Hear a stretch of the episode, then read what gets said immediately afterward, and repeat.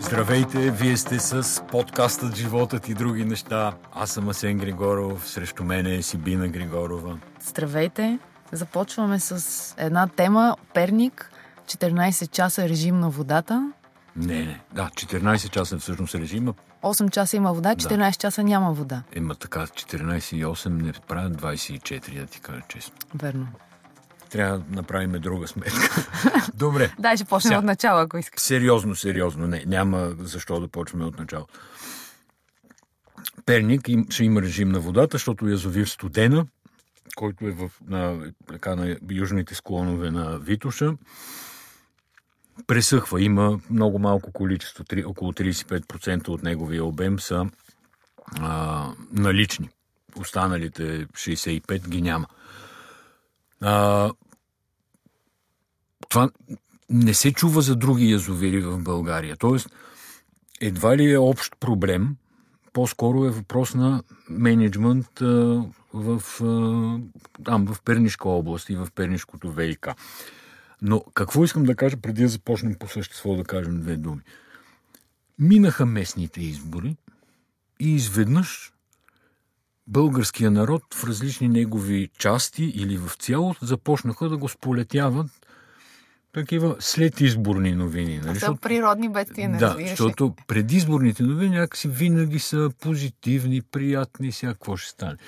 Изведнъж финансовия министър Владимир Горанов започна да съветва, а след това и да настоява общините да дигат местни данъци. Явяват се проблеми като този с водата в Перник, който ясно, че не е изчезнала водата за една седмица или за две, проблема отдавна, обаче всеки се ослушва, обмълчал си и нищо не е казвал. Явява се изведнъж новината с първия ден на болничните, който до сега се плащаше от работодателя, сега се предлага изобщо да не се плаща, като уж че това е мярка срещу фалшивите болнични. И така де, като заваляха такива новините цяла неделя, това искам да кажа.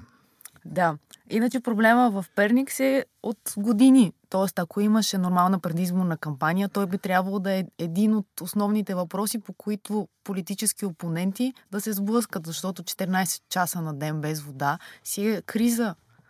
Не, криза е. Безспорно е криза. Сега, такава криза аз си спомням, ти не си спомняш.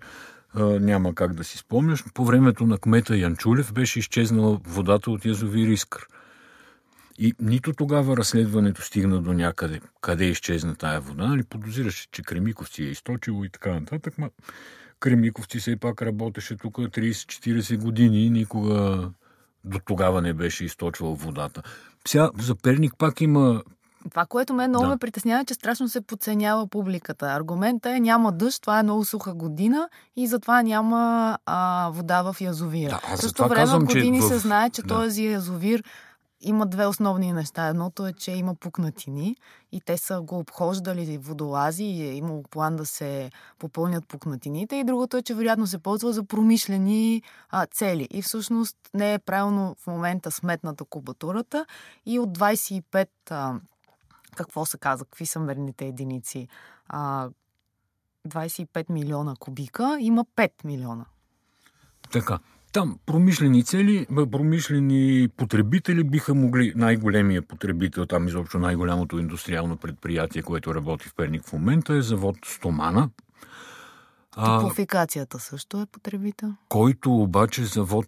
Тупофикацията е потребител, защото парното върви с вода. Ма тя не е голяма пернишката тупофикация. Там са, все пак съм от Перник, има центъра и 2-3 квартала са тупофицирани. Аз точно от Перник, затова избрах с тая тема, така че с Венеция щях да почна.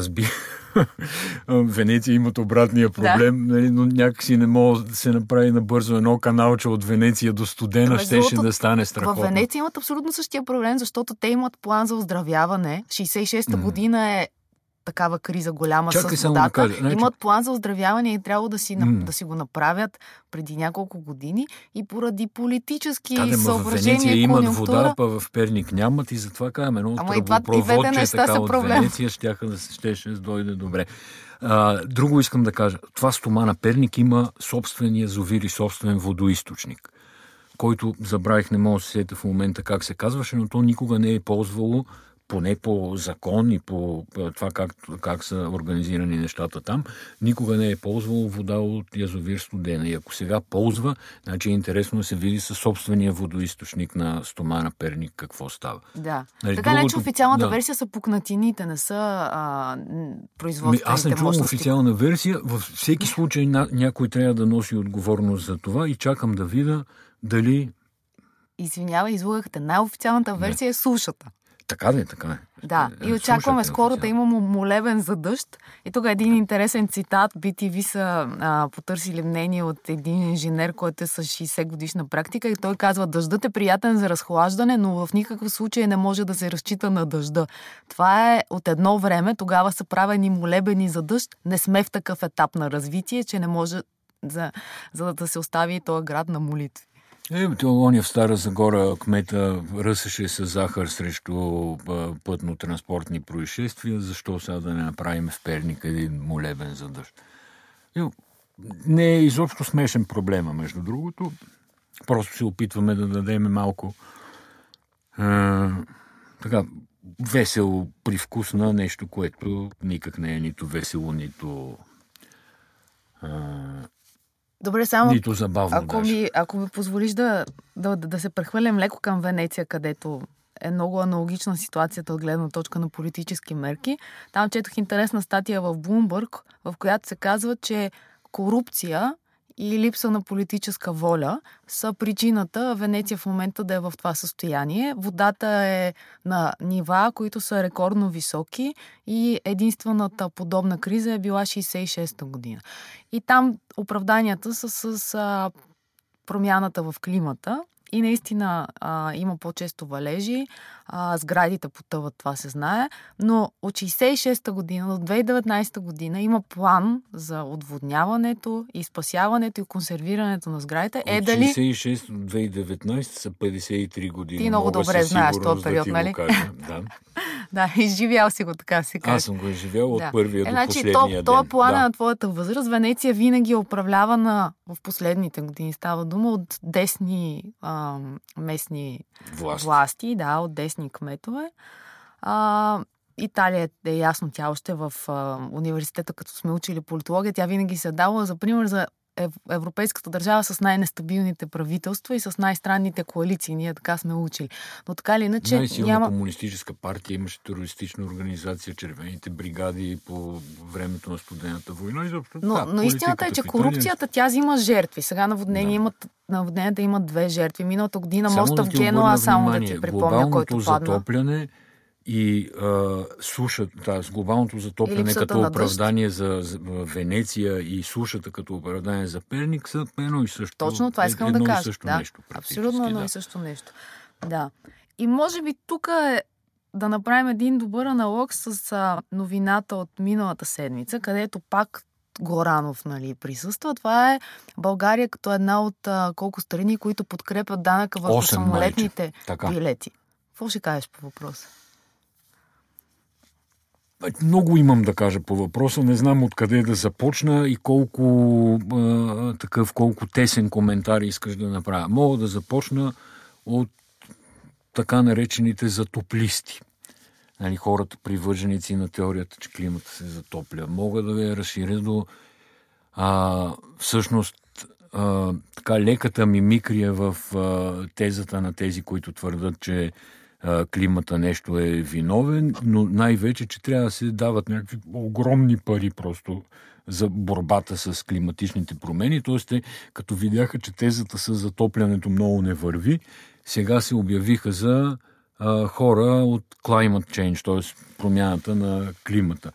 Така че мога да почна от тях. Мога да продължа с това, че под техен натиск до голяма степен германското правителство гласува някаква колосална сума от типа на 300 милиарда до 2030 година за борба с климатичните промени. И да стигнем до това, че Грета Тунберг не лети с самолет, родителите й се отказали от самолета, призова се всичко живо да се качи на влакове и коли и така нататък. Покрай темата самолетите билети много се цитира една дума, която е Грета Тунберг. Това е флюгскам, което означава срама от летене заради вредните мисии, които предизвикваш. Изключително се срамуваме всички. Тя, истината е, че дела на вредните емисии, тук пак ще кажа с огромна условност, защото кой, как и дали изобщо могат да се измерят вредните емисии, за мен е огромна загадка. Убеден съм, че не могат. Нали, това са със сигурност някакви математически модели и хипотези, които така. Но да допуснем, че някой ги измерва или изчислява и прогнозира. Авиотранспорта е 2%. А от тия 2% от авиотранспорта, само 20% е пътническия авиотранспорт. Нали, останалите 80% са карго полети, куриерски фирми и така нататък. Ситуацията в момента е, и сега, нали, ти да треснеш тия 20% от тия 2% с данък, ми се вижда цинично. Честно ти казвам. В момента горивата са освободени от ДДС и няма ДДС върху самолетните билети. Това е защото една авиокомпания оперира в края на краищата на два пазара, нали, продавайки един билет, ти имаш някой, който си го купува, тръгва от една държава, стига до друга държава. И има много условности, нали, как се приложи ДДС, кое ДДС ще се приложи на държавата, която... Както и да е. Добре, аз искам два въпроса тук да поставя вътре в тази тема, която е много голяма и наистина е от климатичните промени до данъчното законодателство. Въпрос е в България, това, което нас ни интересува. Липсва на абсолютно на какъвто и да било политически дебат по темата. Въобще в момента няма дебат по нищо. Едни хора поединично отиват в някакви студия и се изказват. И ти, за да сглобиш картината, да бъде ли платен първия болничен или не, да има ли данък върху самолетните билети, ти реално, за да си съставиш мнения, трябва да слушаш много единични мнения, които те не влизат в помежду си в някаква верификация, разбираш, и диалог.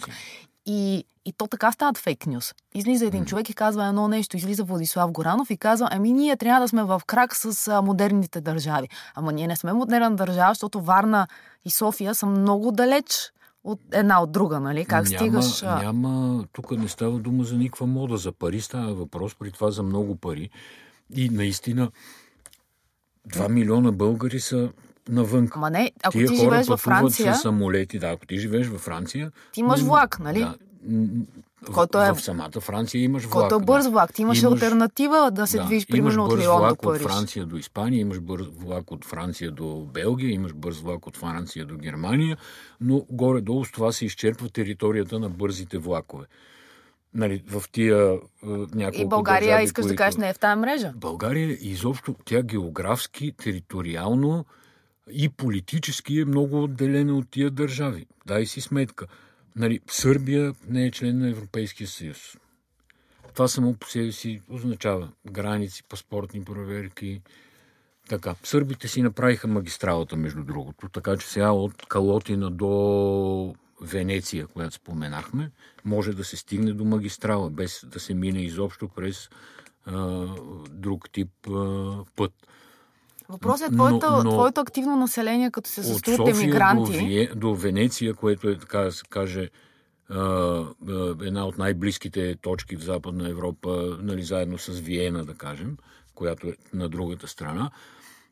Това са 800 000 километра. 1000 километра от София до Венеция. Да, реално за България, според мен, е самолетния превоз е безалтернативен. Ти имаш дестинации, които няма по какъв начин да ги минеш. Тоест, мисъл, аргументите на Горанов са за мене абсолютно несъстоятелни. И те трябва да кажат защо България е една от хикс държави, другите са Франция, Германия и Холандия. Има абсолютно, и Люксембург, да, най-богатите държави. Да. И какво прави България в тази коалиция? То очевидно какво прави, нали, става дума за някаква сделка, в която ние търгуваме подкрепа за данък самолетни билети срещу нещо друго. Да. Но така или иначе, това е истинската политика и трябва да има някакви аргументи. Между другото, това, че няма дебати за нищо, е наистина кошмарно. И ще дам само един бърз пример в обратна посока. Нали, за въвеждането на 5G в България, мобилни технологии от пето поколение, Аз лично присъствам вече на 2 дебата, а утре сутринта има голям дебат, организиран от КРС, което, нали, е това, което трябва да организира подобен дебат, където има всички държавни институции, Министерство на транспорта и съобщението. Може би Борисов ще дойде да слуша поне първата дискусионна част от това. Не мога да кажа със сигурност дали ще стане така или не.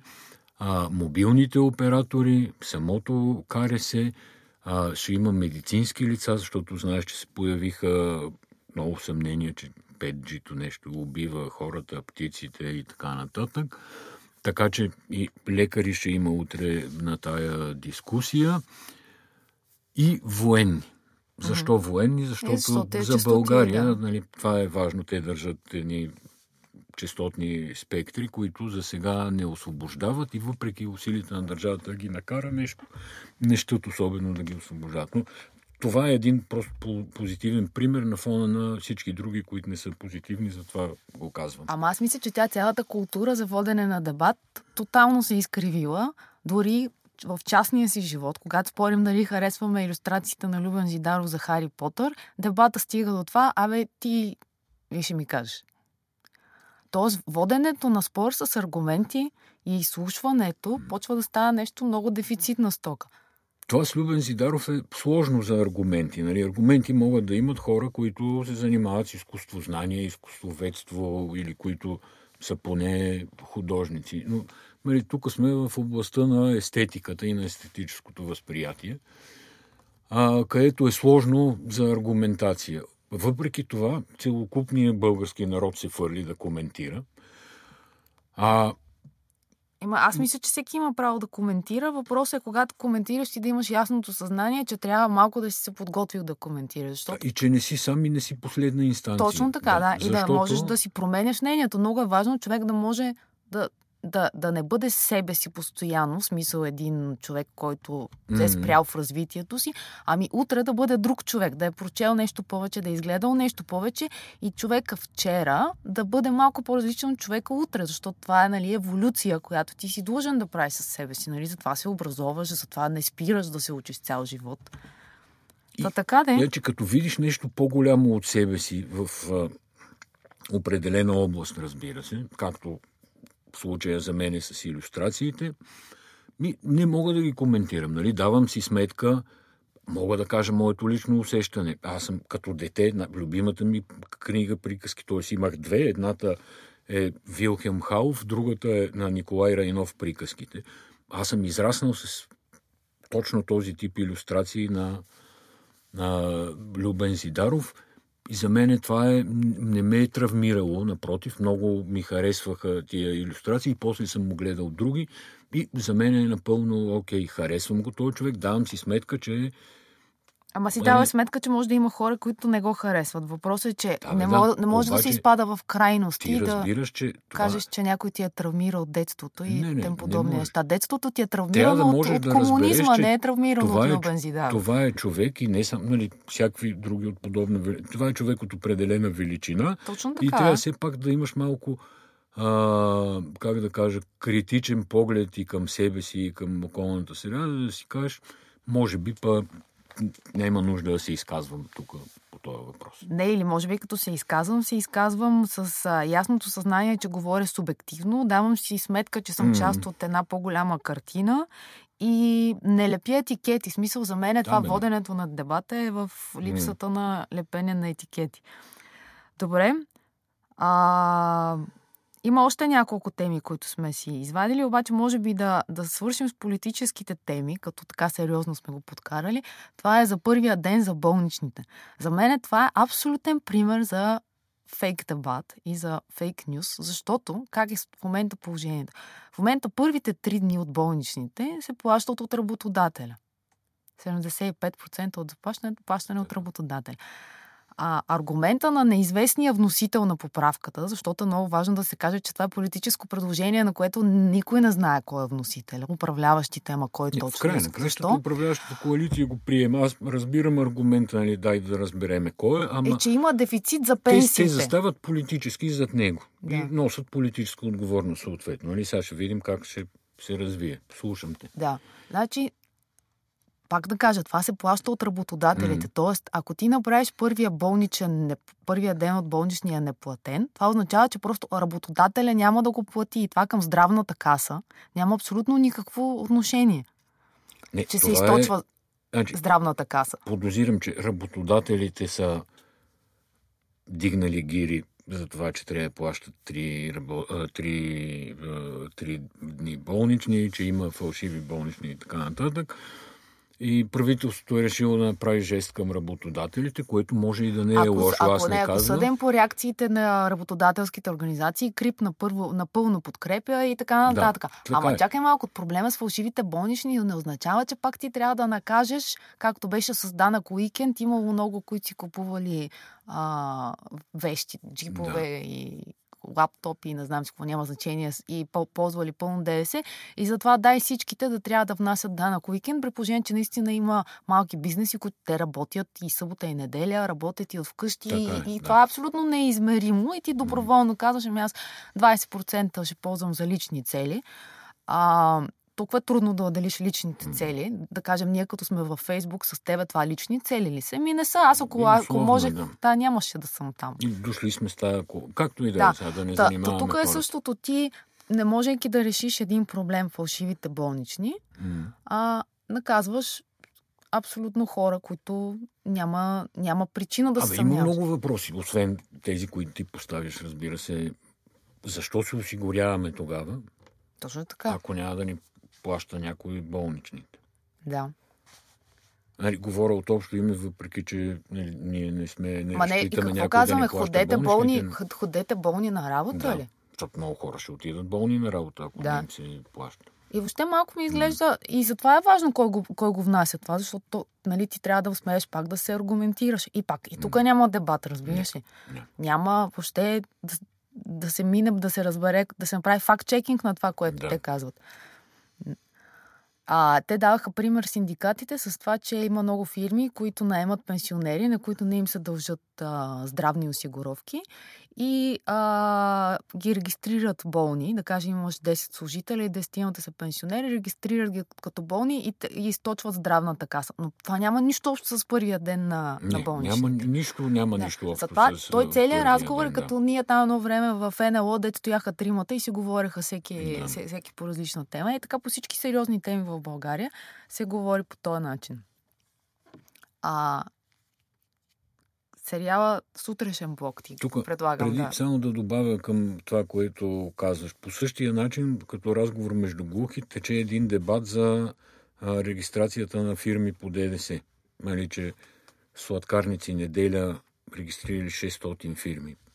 Това, между другото, беше страшно куриозна новина. Последователно, за да спестат ДДС, защото прага за регистрация е 50 хиляди, като стигнат 48 хиляди, затварят едната фирма, отварят друга, което е законно. Разбира се, от гледна точка, не на закона, на морала, може би, финансовия морал, трудно да се каже, огромна измама. Тия сладкарници работят 15 години, имат поне 20 години, може би, ако може и повече. Имат огромно количество обекти и предполагам, че техните обекти правят за ден повече от прага за регистрация по ДДС, само за един единствен ден. Нали, камо ли за години и така нататък. Но пак, понеже няма дебат или в дебатите не участват хора, които се замислят. И аз вече не мога да разбера какво се случва на ниво на медии и на ниво на политически дебати.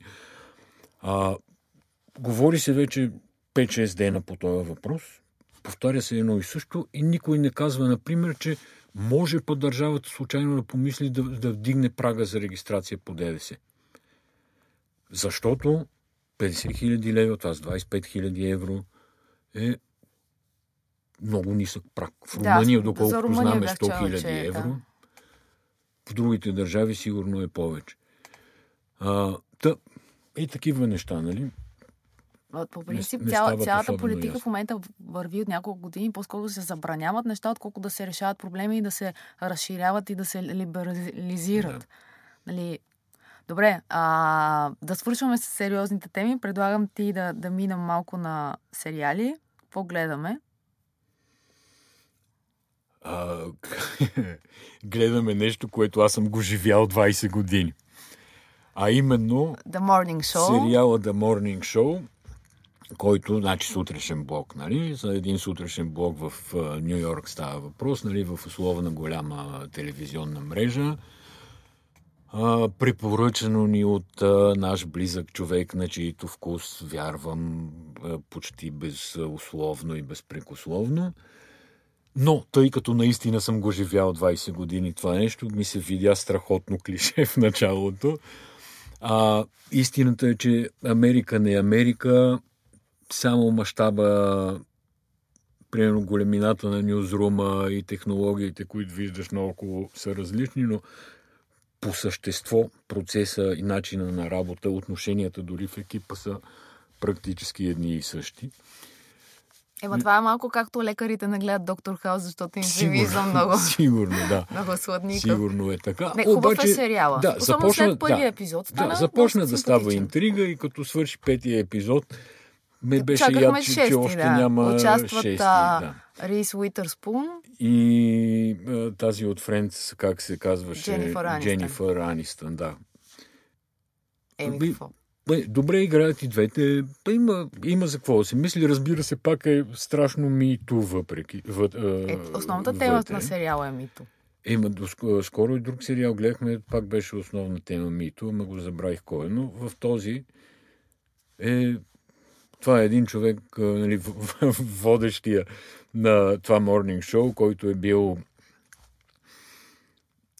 15 години на екран, огромна звезда в Америка и така нататък. Изведнъж, изненадващо се разбира, че той, нали, е ясно, че е мъж, но че е спал с някакви жени.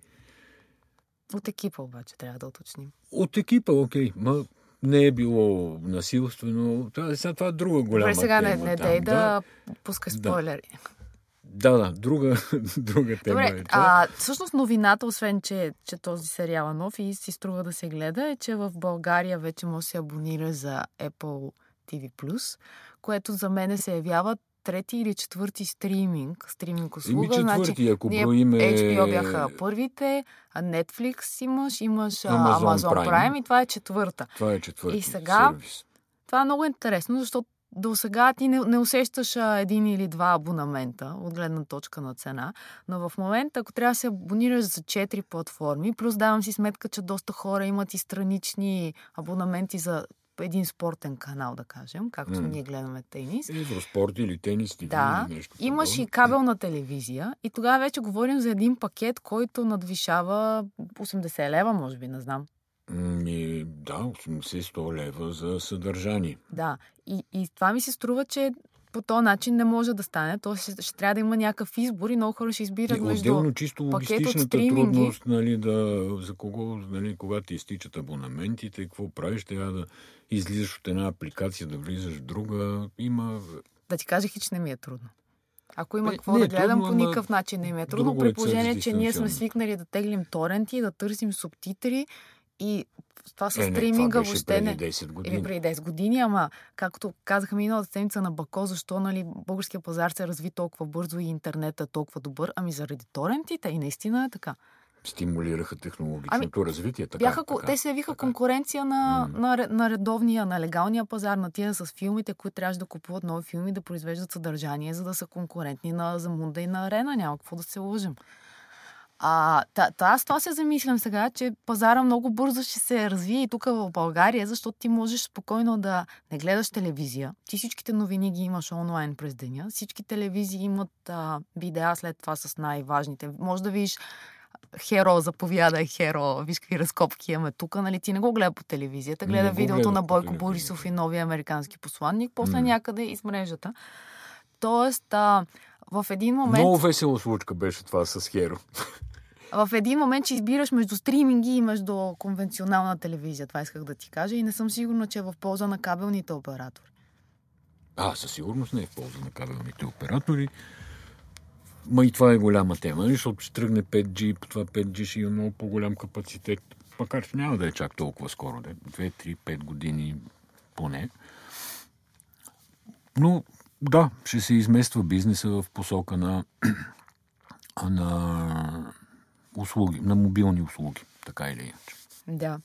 Кажи за Херо. Много ми хареса. Смях се с глас. В смисъл не Херо, а сценка. Между другото, господари на ефир абсолютно излишно бяха украсили видеото. То си беше толкова добро автентично. Точно те го бяха монтирали с кадри от стари български филми. Абсолютно мога да кажа, че сега ги бием. Да, това беше такъв сблъсък на култури. Херо Мустафа и Бойко Борисов. Да, огромен, но беше забавно. Според мен, ако трябва някакъв психологически анализ да направя... Ама ти такива ли правиш? Абе, от време на време. Бойко малко се беше притеснил и това притеснение доведе до преиграване на ситуацията. Да, аз се интересувам само дали са пили кафенце след това, както те обещали. Това е интересен въпрос, защото той вече засяга политически теми. Да. И нищо не разбрахме дали са пили кафе или не са пили. Казват след една-две седмици, така че ще е интересно. Да. Така, с тебе ще се видим в четвъртък. Така ли? Да. Добре, Асене, с тебе ще се видим другия понеделник. Следващия подкаст. Окей, благодаря ви. Чао, до другата седмица.